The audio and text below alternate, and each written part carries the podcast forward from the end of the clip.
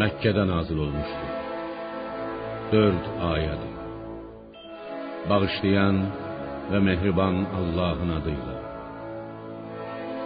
Ya peyğəmbər, Qureyşlilərə de ki, Qureyşin ülfəti, dostluğu və ya Allahın onlar üçün səfəri asanlaşdırması xatirinə onlara qış və yay səfərinin müyəssər edilməsi, qışda Yəməndə, yayda Şamda istirahət və ticarət edə bilmələri xatirinə bu evin Rəbbinə, Kəbənin sahibi Allaha ibadət etsinlər.